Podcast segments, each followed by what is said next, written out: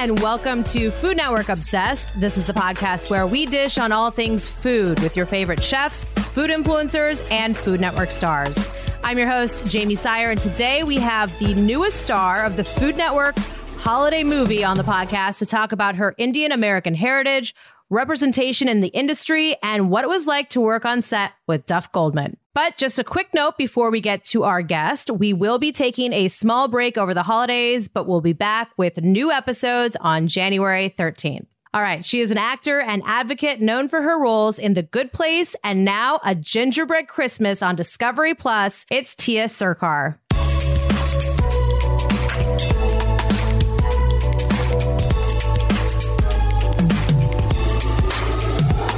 Tia, welcome to the podcast. How are you today? I'm doing so well. Thank you. Thanks for having me on. Yeah, we are so excited to have you on and pumped to talk about your acting career and, of course, your latest film. But first, I must ask about your recent travels, because I saw you spent your Thanksgiving in Peru, which is such an incredible country.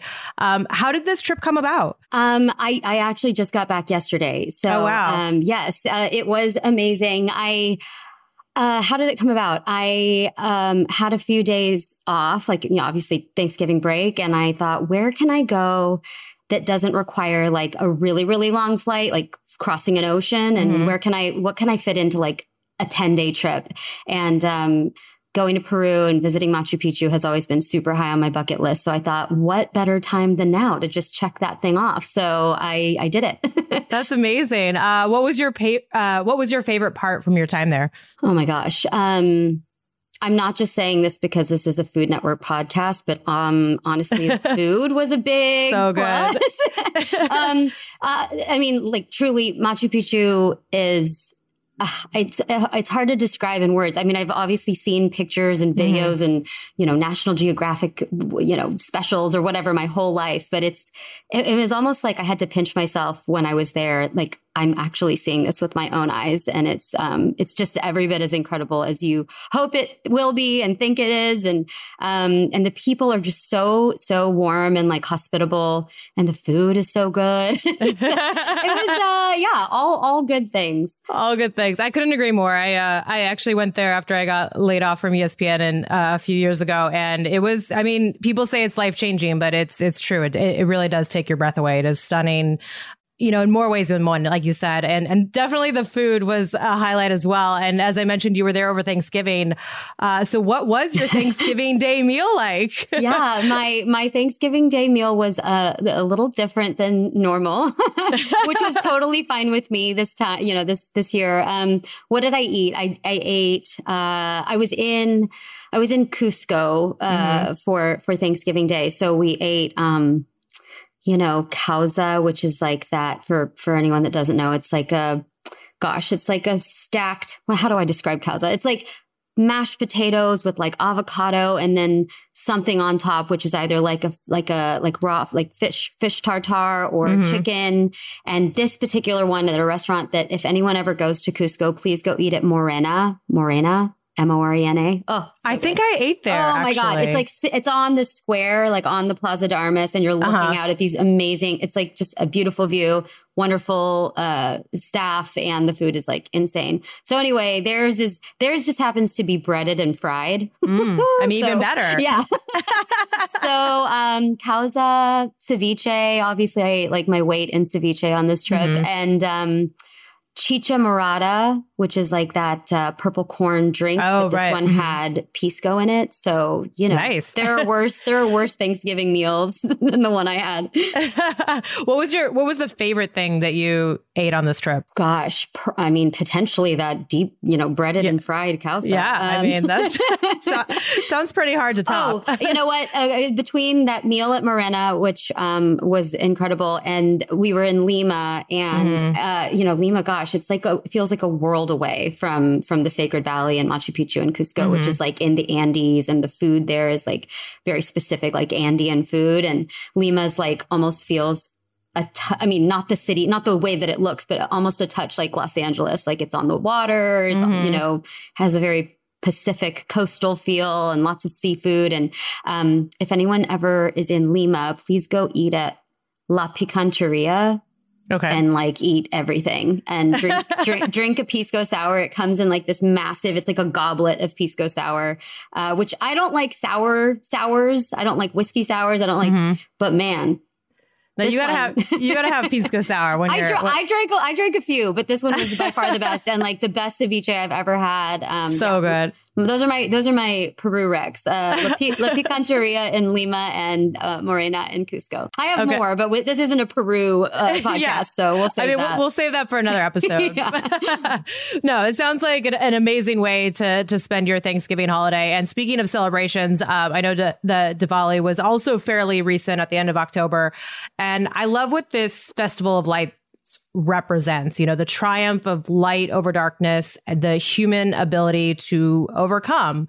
What were your Diwali celebrations like growing up? Well, most of our, we're Indian, so I'm Indian. My parents are from India, and I'm sure this is not relegated to South Asians, but like most of our holidays are, revolve around food and eating, cooking, eating, sharing meals with family. And then Diwali specifically involves like lighting diyas, which are these like clay lamps, and you dip these like, we used cotton balls. I don't know what they used back for a millennia, but dipped in clarified butter, like in ghee, and that, and you light those, and it's it's sort of like the equivalent of like Christmas lights. It's really special and beautiful, and it represents like this beautiful idea, like you said, about good conquering evil, and sort of like rebirth and overcoming obstacles. So it's a beautiful celebration. How have you made those celebrations, your own as an adult, living away from home and trying to kind of keep those traditions alive? Yeah, that's a good question. It's hard because I live far away from my family, unfortunately. I see them as much as I can. We all love to travel. And so we still travel together as a family, which a lot of my friends think I'm crazy for doing. So we often will travel to see each other, or we will all go on like a big, family trip over like the Christmas holidays or Thanksgiving holidays or whenever we can. But yeah, it's difficult because I don't really have like, I'm Indian, and I'm specifically Bengali. My parents are from Calcutta. So culturally, ethnically, we're Bengali. And so I don't really have like a Bengali community that I'm necessarily a part of really here in California. And so it's kind of long distance, or whenever, I'm able to be with family for these types of things. But, you just do the best you can. Yeah. No, I think all of us can relate to that for sure. You mentioned your parents are from Calcutta. What do you remember about growing up, your childhood and their culture and their traditions that they were, trying to teach to you, but also, obviously assimilate to your life in Texas as well? Yeah, I feel really fortunate. I feel like super lucky that I feel like I can say I am fully, wholly, no pun intended, bicultural. Like I was born and raised in Texas. I am Texan through and through.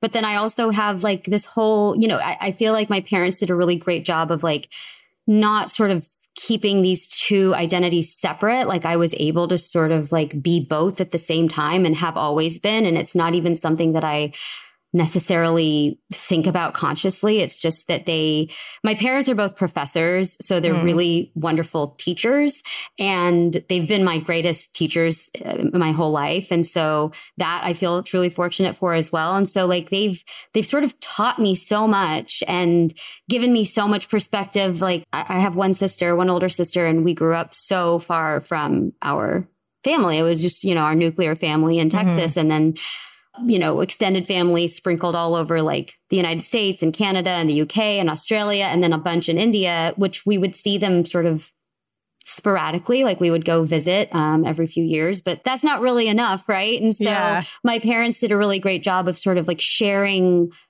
all kinds of, not just information, but like cultural sort of practices, and we spoke, well, my mom would tell you that I speak terrible Bengali, but I understand Bengali perfectly. My sister and I both sort of, it goes in the same, like my parents speak Bengali and English to us. I hear them the same way. And then when it comes to like actually responding in Bengali, it takes me a little longer, but you know, so I have my parents to thank for like how we were raised to proudly be both American and Indian and Texan and Bengali. And I don't even sort of, it's just sort of my identity. And it's so ingrained in me that I don't even sort of have to consciously think about it or try to balance them. They just are me. That's who I am.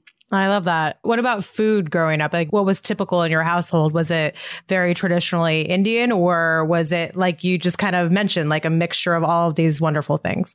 I have to say, I mentioned feeling fortunate. I am so lucky. My mom, I know a lot of people are like, oh, my mom's a great cook. My mom is objectively an amazing, incredible, like world-class cook. She cooks everything. She cooks incredible Bengali food. You know, growing up, we ate all kinds of stuff. She would cook Chinese food. She'd cook Mediterranean food, Middle Eastern food, whatever we consider, you know, American food, Western food. We ate everything. Man, she's such an amazing cook. And I don't think I properly appreciated it until I got older and moved out on my own and had to make my own food. And I was like, oh, so I've just been eating like this really, really delicious, like excellent food my whole life. And I didn't know that wasn't normal. That's just not like a normal thing for everyone. So yeah, I lucky enough to sort of, you know, we ate all kinds of cuisines, and my mom's Bengali food specifically is just like amazing. And I wish I lived closer to her. So, I mean, for many reasons, so, like I lived closer to my parents, but yeah, the food is definitely, my mom's food is definitely something that I miss. What's your favorite thing that she makes? Oh my gosh. That is really hard to narrow down, 'cause she makes like so many amazing dishes, but, So Bengali food, we eat of like a wide variety of all kinds of vegetables, but we're very Calcutta. Bengal is on the Bay of Bengal, and it's on, like the Ganges River runs through it. So we eat a ton of freshwater fish. We eat fish. Bengalis are sort of known for eating like tons of fish. So we eat freshwater fish. We eat seafood, which I love. It's probably like genetic. I'm genetically predisposed to loving seafood. But my mom makes something. I don't know what to call it in English, but I guess in my family, we call it mustard shrimp, which sounds gross, but it's like a shrimp curry. The gravy, I guess you would call it, is made out of like mustard seeds and really spicy green chilies and like dried coconut, like shredded coconut. And oh my God, it's so good. I could eat it every day. And you eat it with rice, like with basmati rice. And I could eat that dish every day. It sounds delicious. My stomach's growling for sure. Before we move on to your acting career, I do have one other question about you growing up in Texas. But I saw on your Instagram you were wearing a Giants jersey. Oh my God. What is that about? I can't. Listen. I mean, that's like the only thing. I'm literally from Arlington, Texas, which is legit where the Cowboys play. Yeah, it's not okay. I know it. And my friends in Texas are like, how has this happened to you? Like, what went wrong? It's a long story. I don't know how this happened. I mean, I do know how it happened. Okay. It has to do with an ex-boyfriend, but I became a Giants fan. I sort of got pulled over to the dark side, I suppose. early 2000s. So it's not like I jumped on the bandwagon when they won the first Super Bowl that they won against the Patriots. I was already a legitimate fan, but you know, that relationship may have ended, but my relationship with the Giants never has. You got to keep something from that relationship. Absolutely. So we'll do that.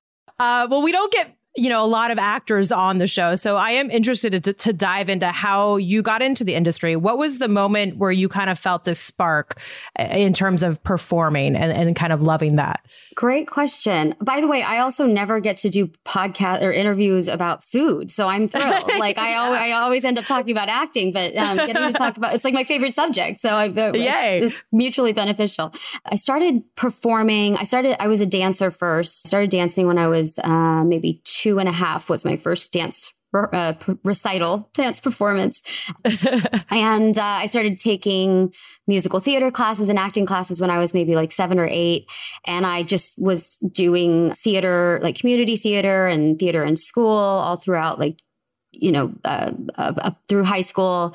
And when I went to college, I went to the University of Texas in Austin, and I got 2 degrees. I got a theater and dance degree, and I got a business degree, which in hindsight, I didn't really have any business getting because I didn't know what I was doing. And I still, to this day, half my friends from college are like theater, you know, like artsy fartsy types. And then the other half are all like hedge fund analysts and investment bankers. And I have no idea what they do. And we took the same classes. I don't know what happened. But anyway, so yeah, I mean, I started performing at a really young age and loved dancing and I loved acting. And I don't know. I mean, I think I sort of would, I don't know. I was probably the most annoying kid. I would like perform skits and like try and tell jokes at like family parties and try and make people laugh. And once I realized that like I had the ability to like entertain people and people, mm-hmm. you know, I could get them to smile or laugh. And it felt so like just thrilling. And also it made me feel great. So I think... at some point I was like, this is what I want to do forever and ever if somebody lets me. So here I am. Were your parents supportive or skeptical about this acting career choice? Both. My parents are great. If you can't tell already, I'm like big fans of theirs. Yes. I feel really lucky that my, you know, people are like, ooh, your Indian parents. And by the way, like my parents are not just like Indian immigrants. They're PhD professors. So it's like a double whammy of, you know, expectation. Sure. So, but they're also like very cosmopolitan people. And I don't think there was, and by the way, my mom like was a dancer. She was my first dance teacher and choreographer. She was an actor when she was younger, not professionally, but, you know, and same as me when I was younger, you know, she would perform, she performed her whole life basically through college. And so I get it from her, the performance bug. And I don't think that either of them had any issue with like my craft, like the craft of acting. I think, you know, especially for my dad, who is like a tip, like just very risk averse. I think the issue was like just this idea that like, I still think, you know, he still can't imagine, like it cannot compute that like I never know what my next job's going to be or when or where. And like, I think that was the most distressing thing to them, was just like the sort of instability or sort of unpredictability of my business. And, you know, my dad is he's an engineer. He's a professor, like a business professor. And so it's like A plus B has to equal C. If you're the best basketball player in the world, you're going to go and play in the NBA. And, you know, that's that. But that's not really how my business works. There's a lot of like unknown sort of, you know, parts to the equation. So I think they were worried about me, obviously. And they've always been supportive, thank goodness, and have never had any issue with like what I do. It's more just like they would rest easier if there was a like less uncertainty involved in my industry.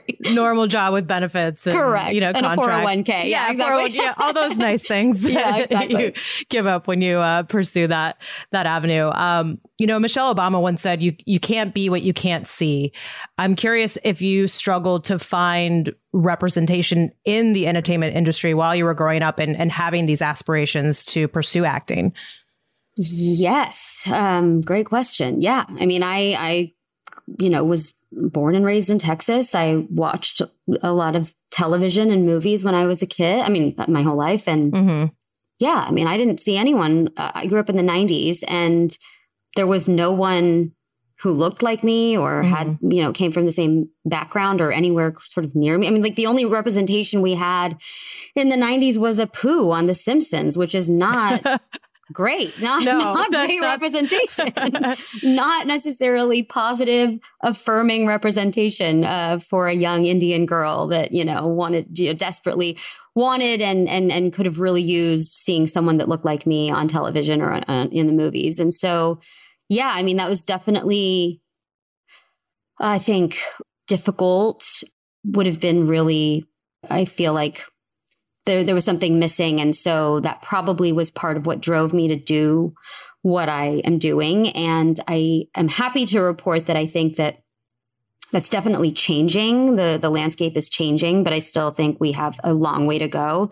But even in the time that I've been working in this industry, like from the types of roles that were available to me when I first started working till now, I mean, there's been a huge shift. And, you know, you've got shows like The Mindy Project, and then Mindy Kaling shows like Never Have I Ever, which, you know, like features not just one, not two, but three South Asian women leads of that show. I mean, that would have been sort of unthinkable to like 15-year-old me, but how wonderful for teenage, you know, like young kids that get to see that on their TV screens. I'm envious, but I'm also thrilled that there's that sort of change is taking place and progress is being made. But of course, there's a long way to go. Always. Yeah. I mean, but how does it feel knowing that perhaps, you know, now you are one of those people for these girls that are watching on TV and seeing somebody that looks like them? Gosh, I guess I don't think about it that way, but yeah, that just gave me like some warm fuzzy feelings when you said that. I did a photo shoot a few years ago with this super talented actress. Her name is Geraldine Viswanathan. She's Australian. She's so talented. We did a photo shoot in New York for this for a South Asian fashion designer, Vibhu Mohapatra. And I remember meeting her, and I'd seen her in a ton of things and thought she was super talented. And she said, hey, at the end of our shoot, we'd never met before. And she said, hey, I just wanted to tell you that when I was a kid, I watched 17 Again, which is a movie I did, one of the first movies I ever did. And I saw you and I thought, oh, like you made me realize that a brown girl can be in the movies. And I was like, oh my God. First of all, that is one of the kindest things anyone's ever said to me. And second of all, I felt so old in that moment. I was like, wait, how old were you when you were a child? Wait a minute. But anyway, it was so kind. And I it was one of the nicest things anyone's ever said to me. And I guess I don't think about it in those terms, but that is really just such a privilege if I get to be a part of that change. Absolutely. Has there been a moment when you've kind of been able to pause and felt like you've made it, you know, like truly like fulfilled your dream that you had as, you know, a teenager? No.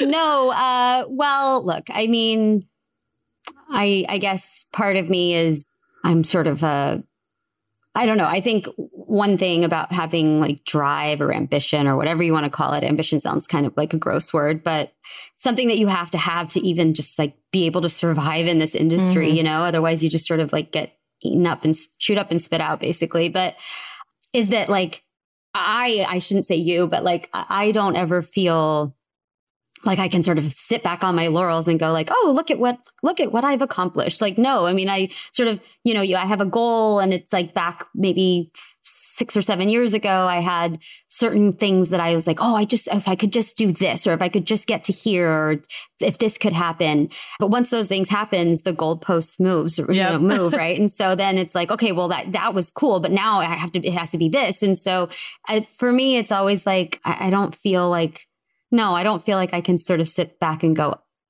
feel like pleased with myself. I feel like I've always got to like try harder and do better. And there are more goals to pursue and hopefully achieve. And I think that's just how I'm wired. Yeah. No, I mean, like you said, I think some of it has to do with like, you know, having to be wired that way in order to continue to kind of slug it out. You know, it's an entertainment industry is not for the faint of heart, for sure. But yeah, I think everyone's hard on themselves too. And you want, you know, the next big thing is it. And then the next thing after that. And there's no end to it, right? There's no end. Yeah. But I mean, I think that just makes... That sounds exhausting, but truly, I just feel like it just makes me strive for better and more and to be better and to grow and to progress in my craft and in my career. And so I don't see it as a bad thing. I feel like it just sort of is a fire that keeps me going. When we come back, Tia tells us about her holiday movie, A Gingerbread Christmas, streaming now on Discovery Plus.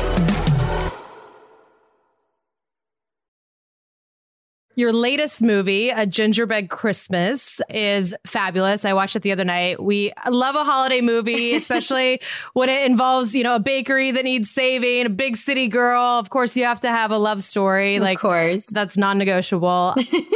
How excited were you to be part of kind of a festive food-centric film? I loved it. I don't think I've ever eaten so much in one movie in my life. And yeah, it was lovely. I clearly, if you can't tell by now, I love food and I love to eat. And so it was like a win-win for me. How did you approach your character, Hazel, in the movie? You know, she is dealing with loss. I don't know. I don't want to give any like spoil. It's not like a spoiler kind of movie, but, sure. You know, she's dealing with personal loss that's quite recent. And so, I mean, I don't think I'm giving anything away here, but her mother passed away recently and she hasn't been home since because it's too difficult. And they asked if I could use my own photos of my own actual mother in the film. And I was going to ask her permission. And then I thought, you know what? First of all, she's probably going to, sure she'll say yes. And maybe it'll be like a neat surprise. So she actually didn't know that, you know, photos of us when I'm little make an appearance in the movie. And so yeah, afterwards, my dad like called after they watched it and was like, well, that was such a pleasant surprise. Anyway, so, it, you know, having like, you know, our house, Hazel and her dad's house has like photos of baby Tia, like baby me with my own actual mom, like all over it. And so it wasn't that hard to sort of put myself in that place, just thinking, you know, it wasn't like, it was sort of easy to draw upon those emotions when I'm like looking at pictures of my mom, my actual mom. Yeah, you kind of feel at home a little bit. Yeah, you know? Yeah. And so, yeah. And then, you know, it wasn't so hard to like get into the holiday spirit when there was like delicious baked goods everywhere you looked. Like every other scene, I'm eating something delicious. So, you know.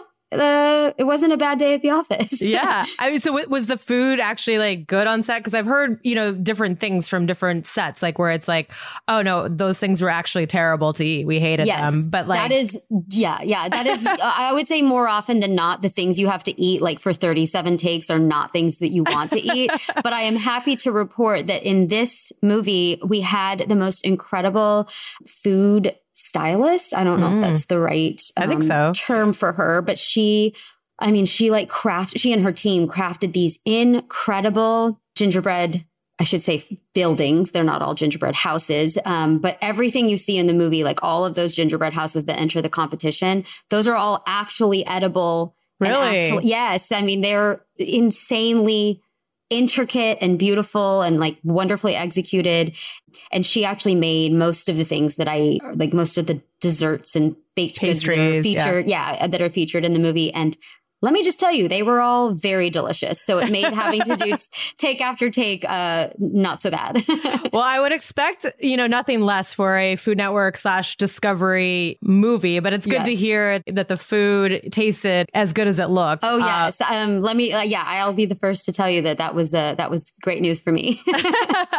Well, speaking of Food Network, how was it working with the ace of cakes himself, Duff Goldman? Oh, my gosh. He's such a peach. He wasn't on set for too long. He's shooting and he like had to kind of like sneak away for a couple days. But he was such a champ and like such a delight. Yeah. Is there anything special about this movie that you're particularly like proud of?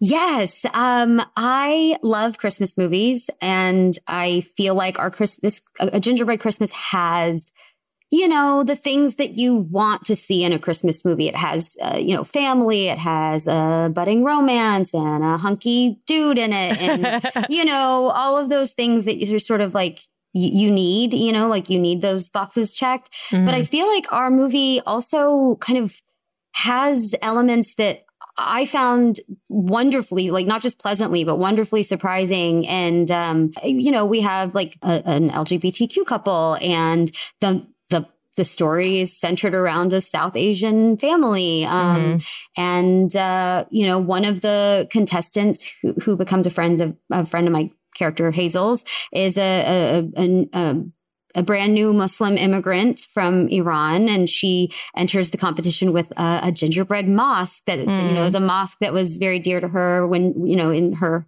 hometown where she's from in Iran. And so I don't know, it's just sort of like feels representative of what I don't know what America really does look like in 2022, and just that there are all kinds of people that don't necessarily always get represented in movies like this. And so I'm just thrilled that our movie sort of gives you a sort of broader picture of what a holiday movie can look like. Yeah. And like we spoke about earlier, not the holiday movie that you grew up watching. You know, this is definitely more representative of all people who like to watch holiday movies. Totally. Right? And then that celebrate Christmas. Yeah. Totally. Yeah, exactly. All right. Well, big question then.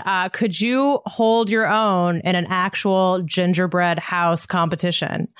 Here's the thing. I love to cook, and I don't suck at it. I feel like I can say I'm not my mom, but I love to cook, and I'm a pretty good cook, I think. I am not so into baking. Same. It's sort of too exact. Rigid for me. Yeah. I want to sort of embellish or sort of, you know, I don't know. I don't like all the rules. While I might be a good cook, I am not a craftsy person. So even if I could like bake the thing, assembling the thing would be not great for me. All right. So you are not the architect that you play in the movie. No. I would lose that competition. All right. Well, I hope everybody watches A Gingerbread Christmas. It is a delight and a nice twist on the traditional holiday movie. We're going to finish things off with a little rapid fire round, and then we have one final question for you. All right. So favorite Food Network show? When I first moved to LA, I knew nobody. I had no family here. I was like, just showed up one day all by myself. And this sounds really sad. It was not sad. I mean, maybe it was kind of sad, but I didn't know anyone. I didn't have any sort of job prospects at the time. I just sort of shown up by myself and didn't really have a lot to do.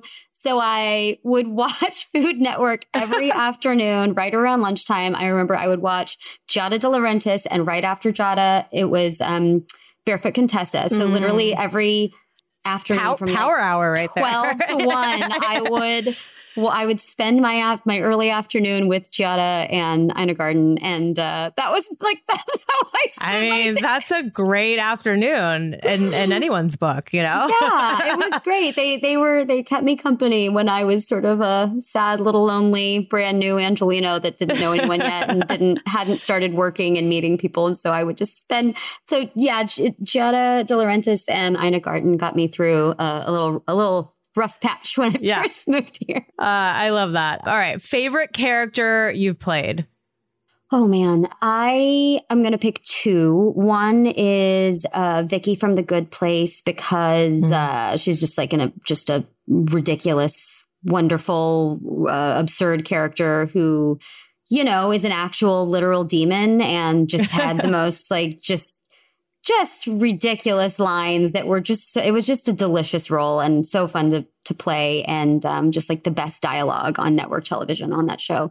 And then I would say Sabine Wren from Star Wars Rebels, because, you know, it's hard to get, it doesn't get better than Star Wars. Yeah.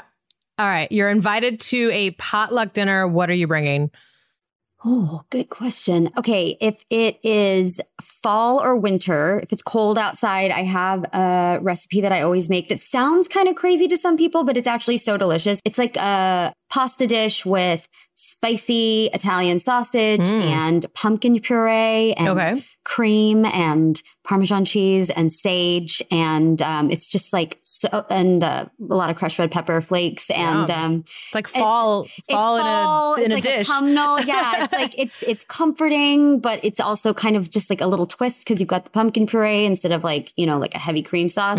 It's delicious. So that's what I would bring if it's cold. And if it's warm, I have this, it's like kind of my go-to for like summer dinner parties. It's actually vegan. It's a vegan succotash dish that has like, it's cooked with coconut oil, but it's lima beans, cherry tomatoes. What else goes in this? Zucchini, chives, lemon juice. I'm forgetting some main things. I feel like there's more. Anyway, it's delicious. Oh, corn, like fresh corn.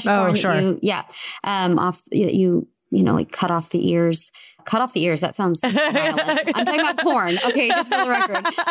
Yeah. It's really good. And it's vegan. So that's like a plus. Yeah, it's healthy. Yeah, but delicious. It's a crowd pleaser. Yes. TV show that you're loving right now. Oh, gosh. Okay, I recently binged The Bear. Yes. so fast it almost made my head spin. I was like, how many days? Like, did I take 3 days to binge a whole show? It's so good. It's so good. And of course, that's also food centric.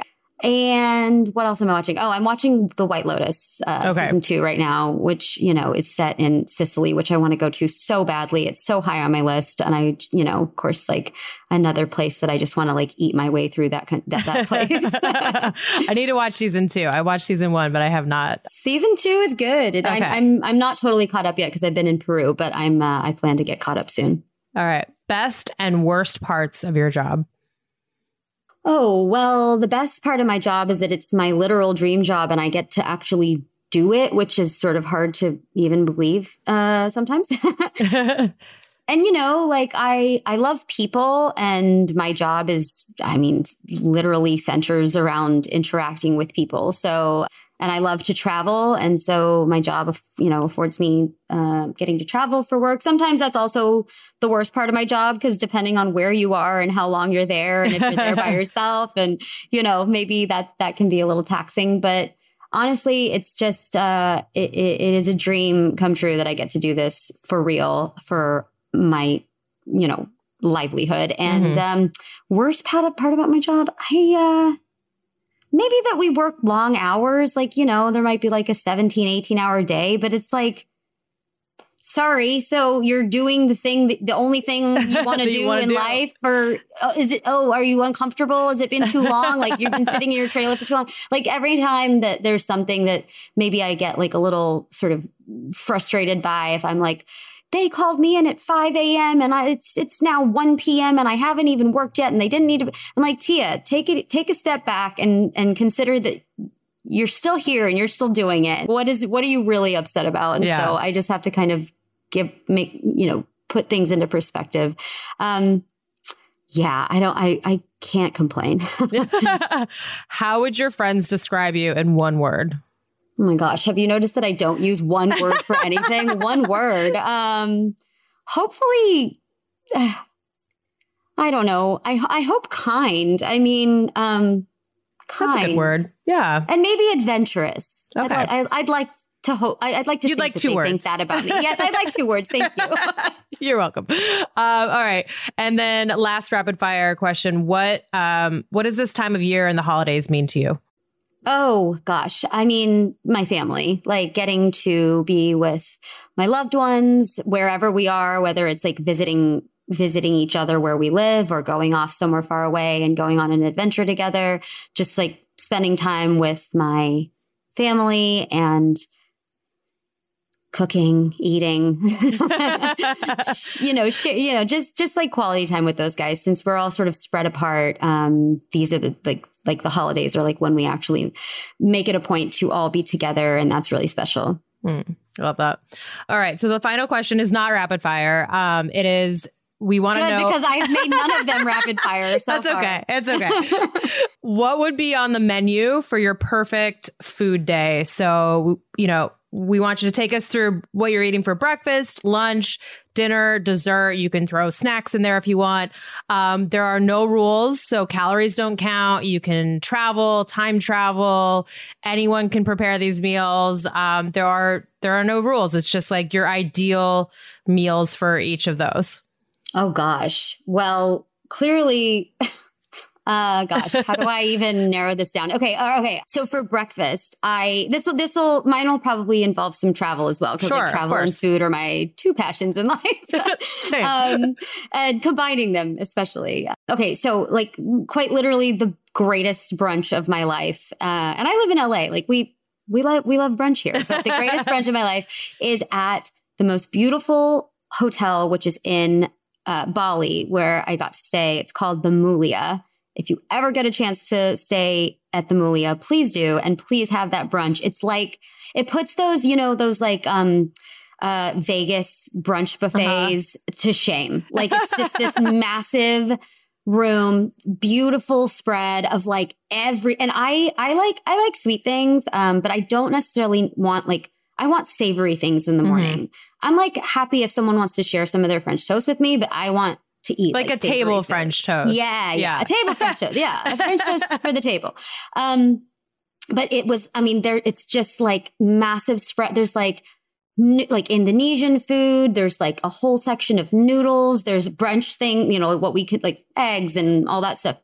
Then there's like a sushi section. Wow. Yeah. Sushi for, yeah. Sure. Get me some. Yeah. And then I had never had this before. It's maybe you know it. It's called kaya toast, which kaya, I guess, is like a, forgive me if anyone's listening and I'm wrong, but it's like a sort of coconut paste kind of thing. Okay. And it's, you put it on this like brioche bread toast and like there can be like a fried egg on top. Okay. And it's like a little bit sweet, a little bit savory. And oh my God. So good. So anyway, that's my breakfast. Yeah.